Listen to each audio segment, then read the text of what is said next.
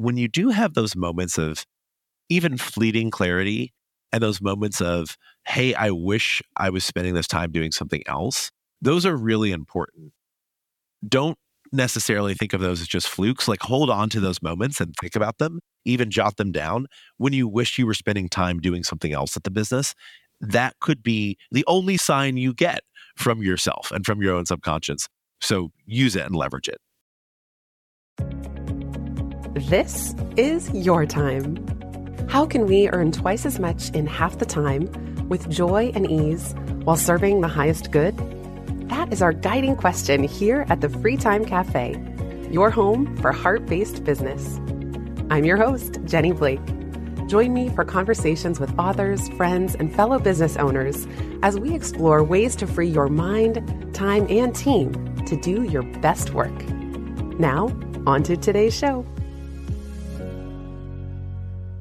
Welcome back, free timers. Jenny Blake here with a very special guest, David Thomas Tao, somebody who I first met a decade ago in New York City through mutual friends who were CrossFitters. David is an entrepreneur and writer, still based in Brooklyn. He's the co founder and former CEO of Barbend.com, the world's premier strength sports and strength training media platform. David is a proud Kentucky native He's a Forbes 30 under 30 list maker, Kentucky Colonel, and a noted whiskey and spirits writer and judge, appearing yearly on national tasting panels. Barbend was recently acquired in a thrilling deal that included hiring all employees, and even the executive team chose to stay on as well to be part of this new venture and new direction. David wrote a great blog post about this that we'll link to in the show notes and is here to tell us that it's not all bad in the media landscape out there. David, welcome to the show.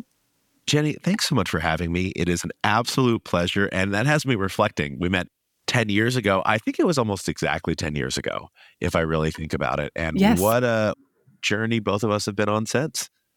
And we have to give a shout out to Adam Chiliachi, previous guest, who's also a uh, co founder of the branding agency behind Free Time and Pivot, and Bo Babenko, who Adam and I affectionately call Bocepts. And Bo had me on his podcast recently. So it's really exciting to see this group of friends, those kind of loose connections through Julie and even Brooke Siem was a guest on the Pivot podcast talking about her new book, May Cause Side Effects. It's just really cool to cross paths in random ways and then wind our way back together for conversations like this one. So I really appreciate you being here. I mean, the best connections you make are the connections you keep. And it's been fantastic. And Adam was actually a Barbend investor. So he's part of our story on the business end as well. He was a very early supporter, and it's been really, really cool to have a very thrilling outcome for those who believed in the company, like Adam. Even though you and I haven't been in direct contact, I was hearing updates along the way from Adam saying they're doing really well. It's so exciting. As you said, he was an early friends and family seed investor. And so it's been fun hearing from the sidelines it's just incredible that all I hear on business and media podcasts lately is that it's a hellscape out there. media is a dying business and it's impossible to make a living doing this. And yet here you are having founded Barbend in 2016. You grew incredibly quickly. It started delightfully tiny, as I like to say. And you've now had a successful acquisition where you're super excited to be part of the parent company.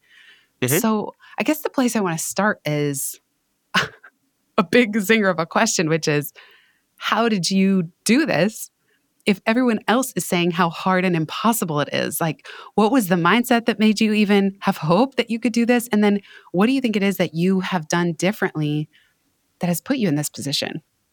Well, Jenny, thank you for asking that. And I want to say, I think a lot of the doom and gloom in the media landscape comes from stories of really big call them catch all, write about everything media companies doing poorly.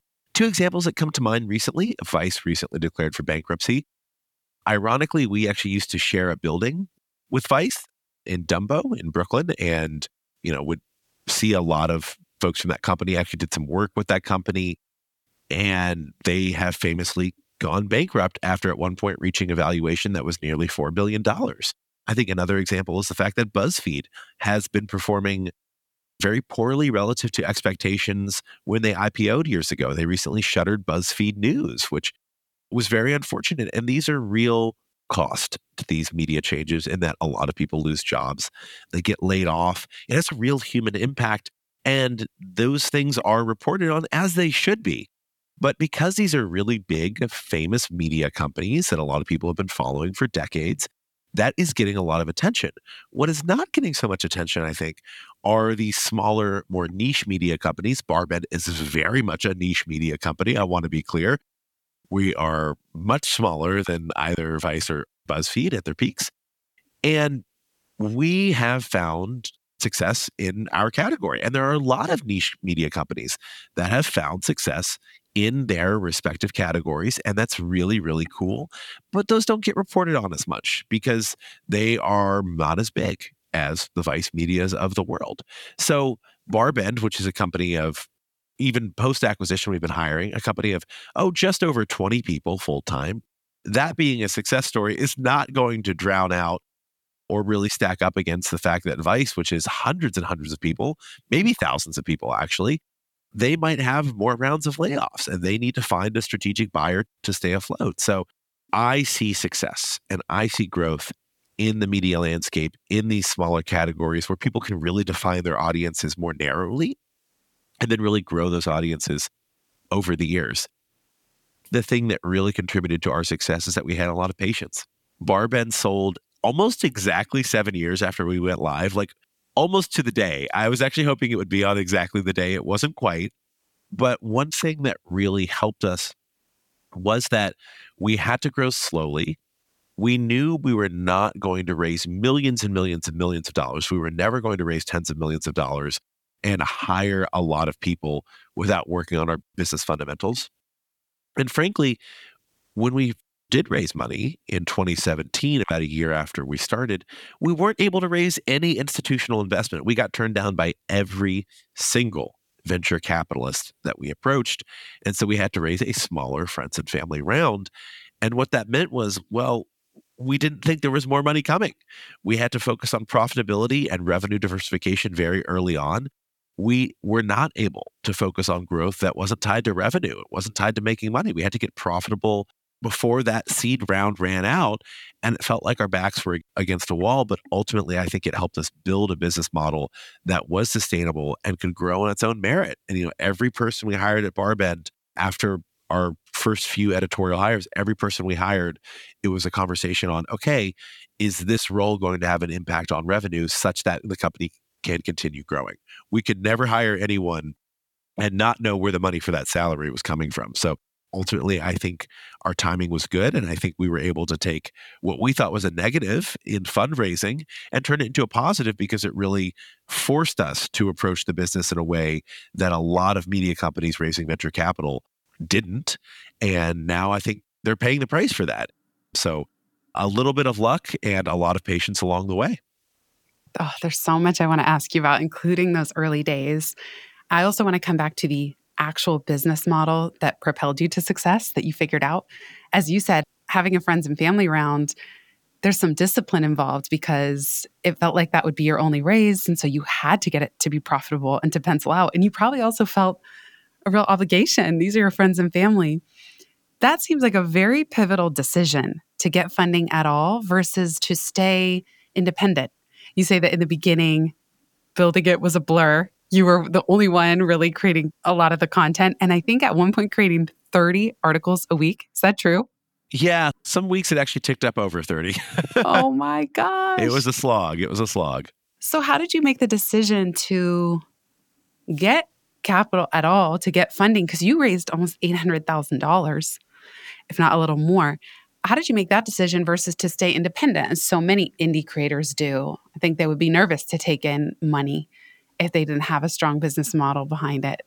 The good news about the way we raised our round was we, we could stay independent. You know, with the founders, we still called all the shots and made the decisions. We didn't give away so much equity or we didn't sell so much equity to investors that we couldn't really control our own destiny. And I think when people raise venture capital, you know, that often comes with giving away board seats and things like that. We were able to basically avoid that. So we were able to stay independent, but the money allowed us to hire full time staff and to scale content. When it was just me and my co founders, me being for the primary editorial firepower behind that, it was very difficult to scale content. It was difficult to write more because we just didn't have enough time, Jenny. There wasn't enough bandwidth. And we knew that to grow, we had to have a content team that could churn out content of increasingly high quality at a faster rate so that we could cover more. If we wanted to become the biggest and best in our little corner of the internet, we had to have that capacity.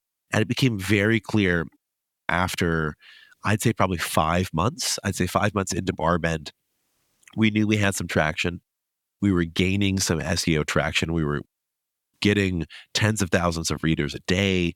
And that was a really good sign. And we knew that to level up, we would just need more firepower. And for us, that meant having to raise money. You know, we didn't have enough money we could pull from other places. We didn't have enough money we could kind of pull from our own pockets. We were still doing some client consulting work as well to kind of keep the lights on and, you know, pay for our office and pay salaries to ourselves. We knew we couldn't keep splitting time that same way. And it was really our personal bandwidths were completely shot. And I was also really burnt out. I got burnt out within about six months of founding Barbend and realized it was a completely unsustainable pace. And founders have to deal with burnout for their entire careers, right? It's a delicate balance. And when I got burnt out that quickly and I realized I couldn't keep working at that pace on a week to week basis, that was a sign that we either had to shutter the company and, like, hey, that was a nice try, but we're not going to continue, or we had to get some capital and some resources to actually bring on employees who could help shoulder that editorial load. And we did the latter, and I'm glad we did. And here we are. Yes. I love how you say your mission was to build the ESPN.com for strength and convince everybody that they could lift weights at all levels. We'll be right back just after this.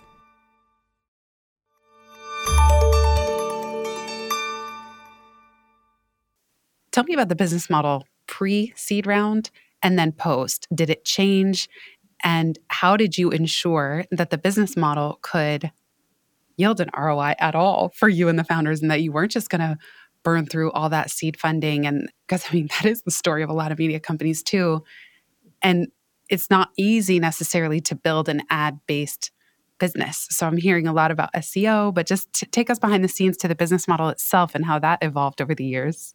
I do want to be very clear that when I say we had to build our business fundamentals, it still took a lot of patience and there was still risk because we didn't create significant revenue our first year. Pre seed round, we knew how we would try to create significant revenue.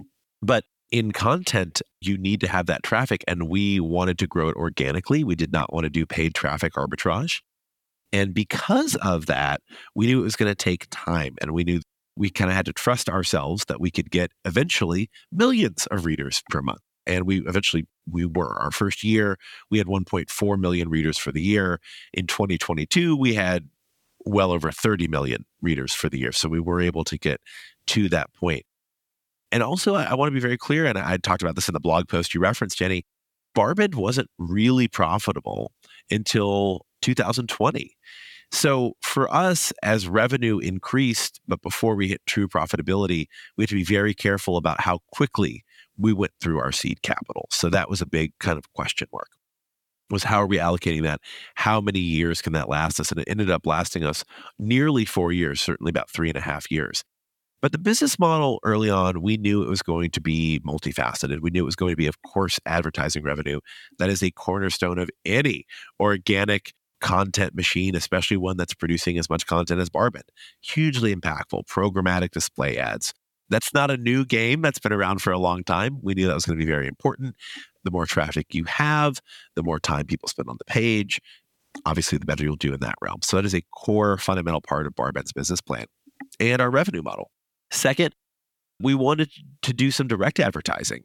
We knew that that would also take a significant audience, right? That would also take an audience that was in the millions per month. So getting to work with very cool large brands. I remember one of our first significant direct brand partnerships was with Under Armour when they were launching a new shoe and apparel line. That was very eye opening. We got to take a peek into how a company on that scale really worked, how a public company wanted to leverage niche content, niche audiences like ours. So that was very cool and something that we've continued since then. So those direct partnerships still extraordinarily impactful. And I think will become more and more impactful as Barbend's traffic continues to grow because we, as we capture more of the strength community, bigger brands, well, they want access to that. And then the third part of our revenue model, and again, something that takes a very long time to see results in, especially if you do it organically, is affiliate revenue. So we have a section of the site.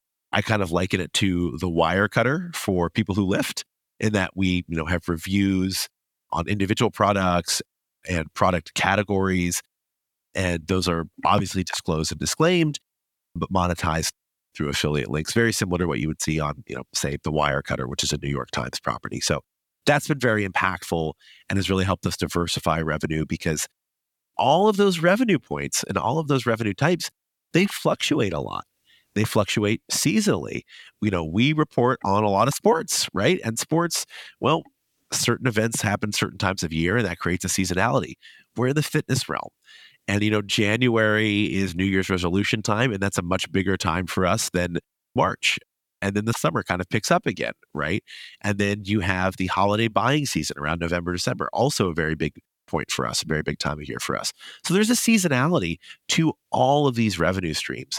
And I think diversifying and really focusing on that diversification in the first few years of the company's existence was really, really crucial because the more diversification you have, as I'm sure you've talked about with many of your guests, the better you're able to weather any dips, ebbs, and flows in general business cycles.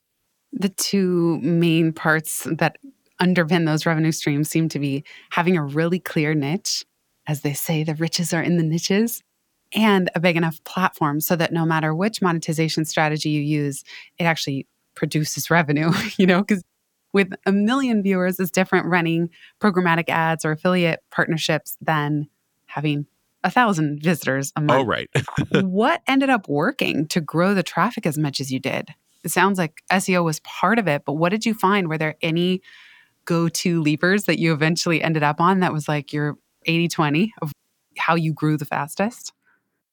SEO was huge for us. It is still our primary traffic driver is organic search-based traffic. It's still our primary traffic source.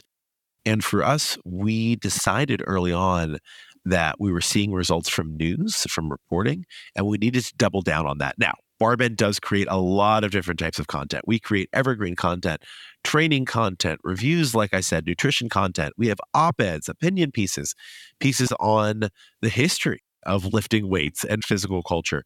But early on, we saw that initial traction from reporting on what was going on in the strength world. So that could be events like World's Strongest Man, the Olympics, the CrossFit Games, or it could just be news. Here's a world record that was just hit. It could be something as simple as the announcement of a new federation or the announcement of a new competition and then following that through all the way to actually covering that competition, we found our earliest and most significant traction from that sort of reporting. And we approached it as real journalists. You know, we verified our sources. We were often not super quick to publish if we could not verify the authenticity or accuracy of something. And that became what we were known for early on. And we were very much rewarded in the Google machine, as I like to say, but really across all search platforms because we started ranking in the results. And the moment for me that I really saw the impact of this was actually during the 2016 Rio Olympics. I was basically glued to my desk writing and verifying event results for every single weightlifting category in Rio in the sport of weightlifting. And I started noticing we were getting this influx of traffic and we were getting these link notifications. And it's because Wikipedia's editors were using us as a primary source to report results from the weightlifting categories at the Olympics.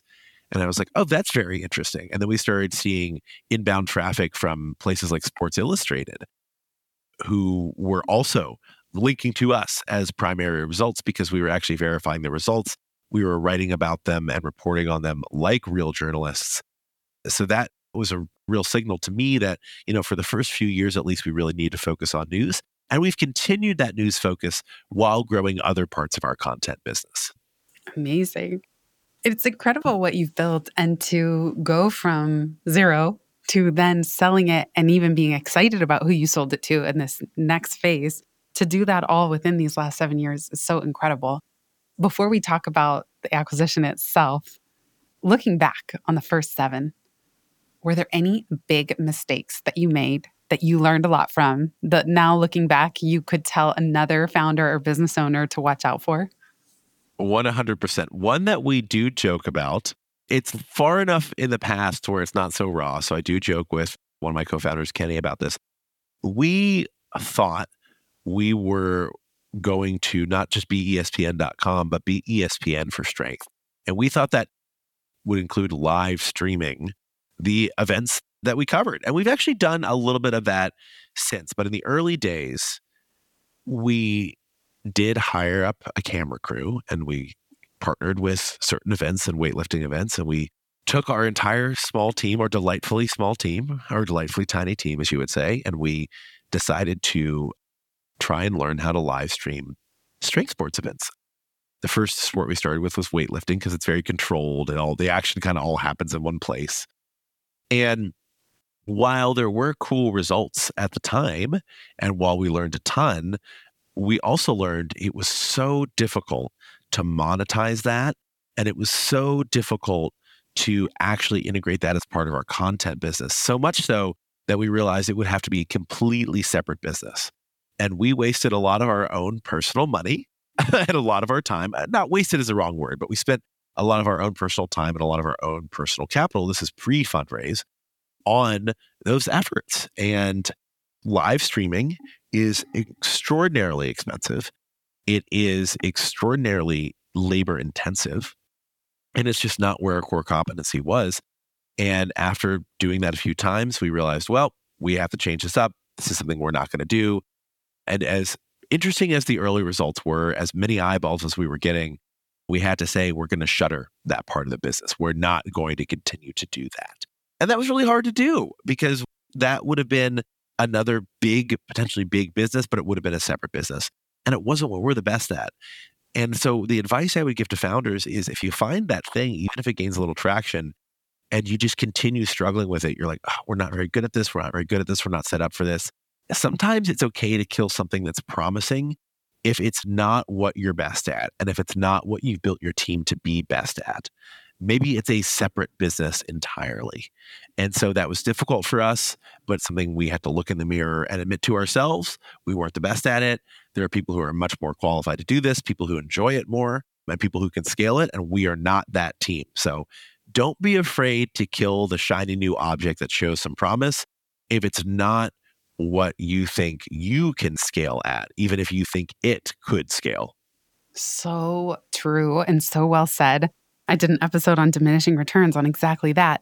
That even with something as simple as a podcast, as soon as you add video, it 10x's the cost, the complexity, the process. Oh, this is not sure. to say people shouldn't add video, but in my case personally, it would probably stop me from wanting to do this at all. you know, by the time I snowball all the costs and complexity, kind of sucks the joy out. It's definitely not my zone of genius. And so I could imagine that streaming was 100x of that even. It's so funny you say that.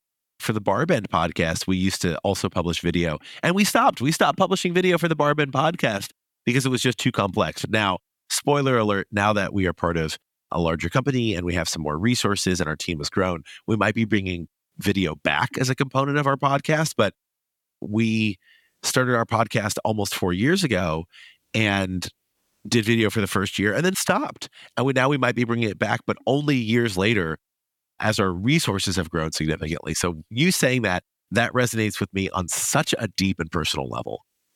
Yes. Going back to that streaming experiment, when you realized you needed to shut it down, no matter how shiny it was, even though it had some promise, you realized this is not the thing that we are best at, that we've trained our entire company to do. What clarity did it give you on what you were best at? Mike Michalowicz calls it your queen bee role what did you clarify from that moment that, hey, this is our thing and we need to stay in this zone? It's so funny because I remember distinctly the last event we live streamed was in late 2016. And I remember thinking, hey, this is just taking away time from writing and editing articles. And that was a good realization, right? Because what I was best at at the time was writing and editing articles. What we had built our team to do was to write and edit articles. And I'm sitting there doing this thing and getting a lot of eyeballs on it. But all I really want to do is take the editorial team back to the office and do what we originally set out to do, which was create written content. So I think it can be difficult to be objective about oneself. But when you do have those moments of even fleeting clarity and those moments of, hey, I wish I was spending this time doing something else, those are really important. Don't necessarily think of those as just flukes. Like hold on to those moments and think about them, even jot them down when you wish you were spending time doing something else at the business. That could be the only sign you get from yourself and from your own subconscious. So use it and leverage it. We'll be right back just after this.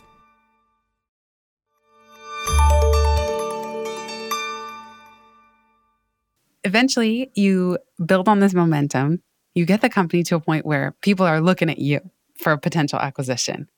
I love how Cal Newport adapted a phrase from Steve Martin, the comedian's book be so good they can't ignore you. I think about this constantly because, especially with a content based business, I call mine a delightfully tiny media company with my two podcasts and three books and whatnot. There is this uphill climb of trying to get attention and audience and advertisers, and it's uphill, uphill, uphill until you're so good they can't ignore you. And it sounds like you got Barbend to that point where all of a sudden companies are kind of coming out of the woodwork saying, hey, we might want to acquire you, which is a big deal. And you can tell us if it's something you had in mind all along. How did you ultimately know that Pillar 4, the company who ended up acquiring you, was the one? So I want to start there and then we'll get into some of the behind the scenes of the due diligence process, which I've also heard can be kind of a nightmare. But I'm just curious to take us to that moment where you actually start getting so much traction that you're getting attention. And sometimes it's not easy to decide if and when to sell the entire company to somebody. So I'd love to know the emotional behind the scenes of that. It had become clear to us in the last year of Barbend pre acquisition that we could only grow so big by ourselves. Now, that didn't mean we were shopping the company around. We very much were not. Pillar 4 approached us but a lot of companies had approached us, and the offers were, to be frank, not the most enticing. And there are two parts to it. There's we think the company is worth XYZ, though these other companies are not offering that. In addition, we didn't necessarily love what we thought the other companies were going to do with Barbend. It's a brand we still very much care about, and it's a team of people. And a lot of media acquisitions in niche spaces involve taking websites and basically scrapping them for parts. And that was not an option for us because we had a team, people who had staked their careers to us. And we were at a point to where we didn't have to sell Barbend. We weren't under the financial pressure to where we had to sell. So we could wait for an inbound acquisition offer that made sense for the business, for the brand, for our investors, our founders, but also for our employees. Pillar 4 is a company that we knew of. We had an existing relationship with them. So when their CEO reached out and their exec team reached out about acquiring Barbend, the conversation very quickly progressed to okay, what is your vision for Barbend? What is your vision for the team? And ultimately, they really led with, hey, we love your team. We love how you guys are growing we want to add more gas to the fire. We want to add more fuel, but we don't necessarily want to change everything. And we actually don't want to change the basics of how you all are growing. And when we knew that our entire team would be coming over, when we knew that there were was room for the founders if we wanted to come over, you know, we don't have to stay there. We knew there was room if we wanted to be a part of Pillar 4 and a continued part of Barbend's growth. That really solidified for me at least that this was an offer that we would be silly to not really dig into. And I kind of called it close to a storybook ending. I don't think there's any such thing as a true storybook ending, but for us, this is pretty close. Our investors are thrilled. As a founder, I can say I'm very happy. Our employees, everyone kept their jobs. And we've actually been hiring. We actually have several new employees who have joined the team since the acquisition, which is very, very cool it really just makes so much sense. And Barbend is still its own brand. And I look at the initiatives we have on the calendar for the rest of 2023. And I get so excited because these are things that we would have never been able to do this year if not for the Pillar 4 acquisition. So I can't go into all of them in detail, the things that we kind of have in the pipeline, but it makes me really, really excited. And I think Pillar 4's emphasis on the human element on, okay, here's what we want to do with the company, but here's also what we want to do with your team. That was really important to us. And I can't tell you how off putting it was to get offers where it's pretty clear they don't care about the brand, the ethos, or what we've built. They just kind of want the website traffic and they want to redirect it elsewhere. Horrible. Yeah, it's like private equity where they just come in, take on massive debt, carve out the entire company, and then sell it for parts. just carnivorous private equity industries and those types of deals. We should also say that we're recording this in June 2023, and this just happened in April 2023. So it's very recent.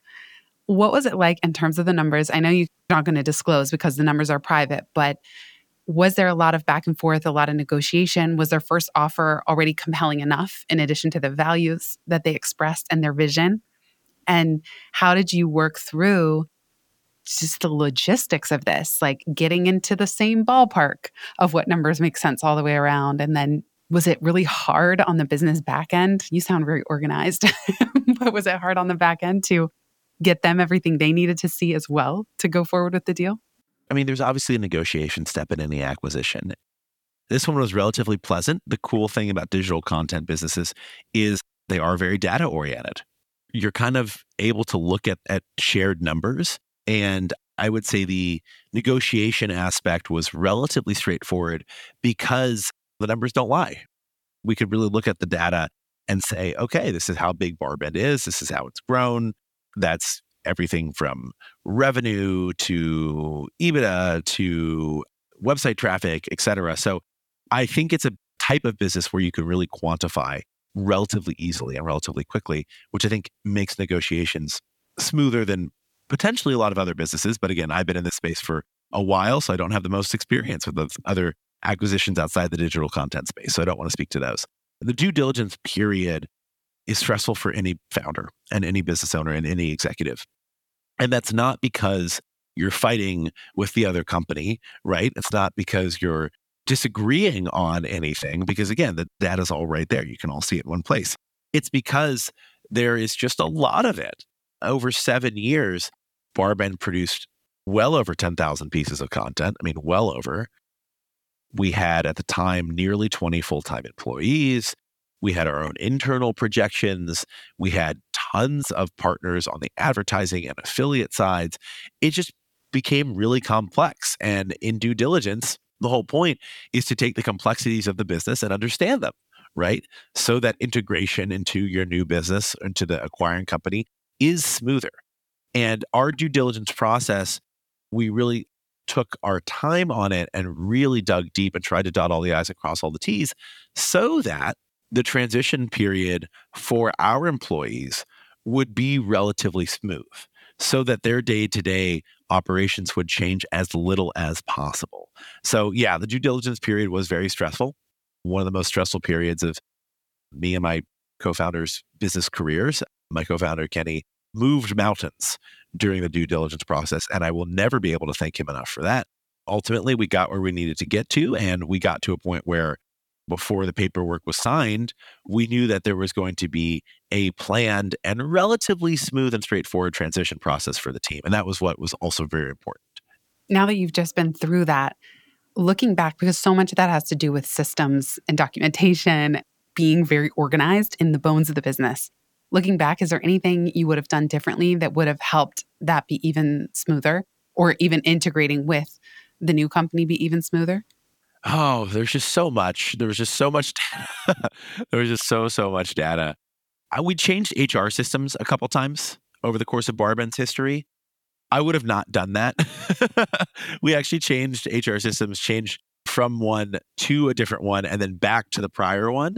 And that actual switchover did create a lot of complication both at the time and during the due diligence process because we had to basically reconcile different types of records when it came to everything from payroll to contracts. So that did create some complexity. And in hindsight, I would not have made that switch.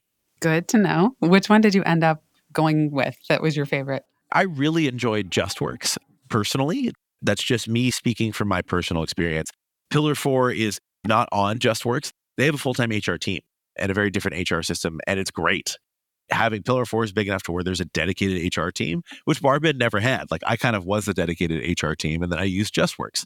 And I relied on JustWorks quite a bit. I really enjoyed it. Now we're at a much bigger company with much more robust HR systems. And that's also a really big relief. So I know. Fancy schmancy now, a whole HR team. wow. Thank you, Pillar Four. This is so interesting to hear your experience. And by the way, we should say for listeners, Alexis Grant is the founder of theygotacquired.com. She's a previous guest on the show. They're going to be doing a feature on David and Barbend as well coming up. And I also really like Built to Sell Radio for precisely conversations like this, talking about exits of all different sizes. And John Warrillow, he's an author. He's written some of my favorite business books, including Built to Sell. He's so good at getting into the nitty gritty of these moments in acquisition. So right now, I, I, was thinking, I feel like I'm channeling a mix of John Warrillow and Patrick O'Shaughnessy of Invest Like the Best because they're really good at just getting into all these details, which I'm less familiar with because I haven't been through it myself. So, David, as we start to wrap up, if you could give fellow business owners, perhaps even in the media space, permission to do something differently or drop something altogether, what would it be? You warned me about this question, and we kind of touched upon one thing earlier in the recording, but I don't want to repeat the same thing twice. So I would say if you are really bad at business development and business partnerships, you can delegate that.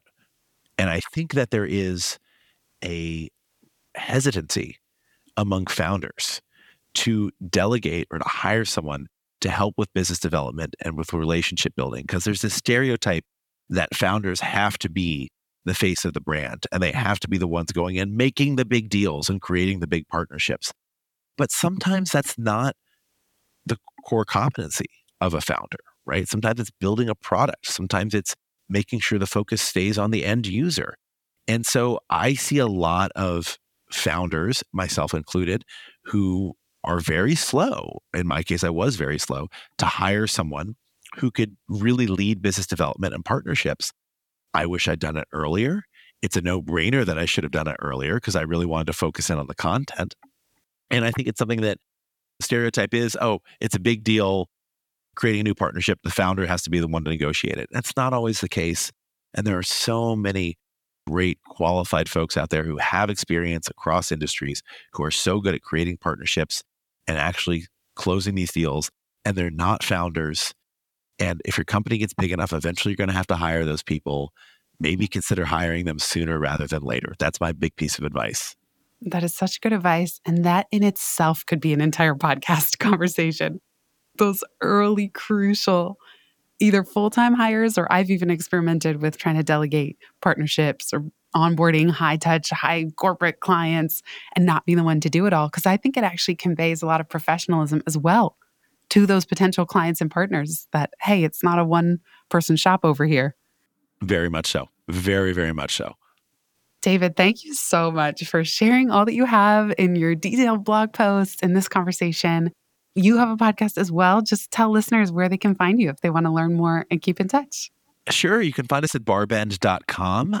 You can also find the Barbend podcast anywhere you find great podcasts, just like Free Time with Jenny Blake on Spotify and Apple Podcasts and all sorts. So we also have a link to the podcast on the Barbend homepage, and you can listen actually right on the site.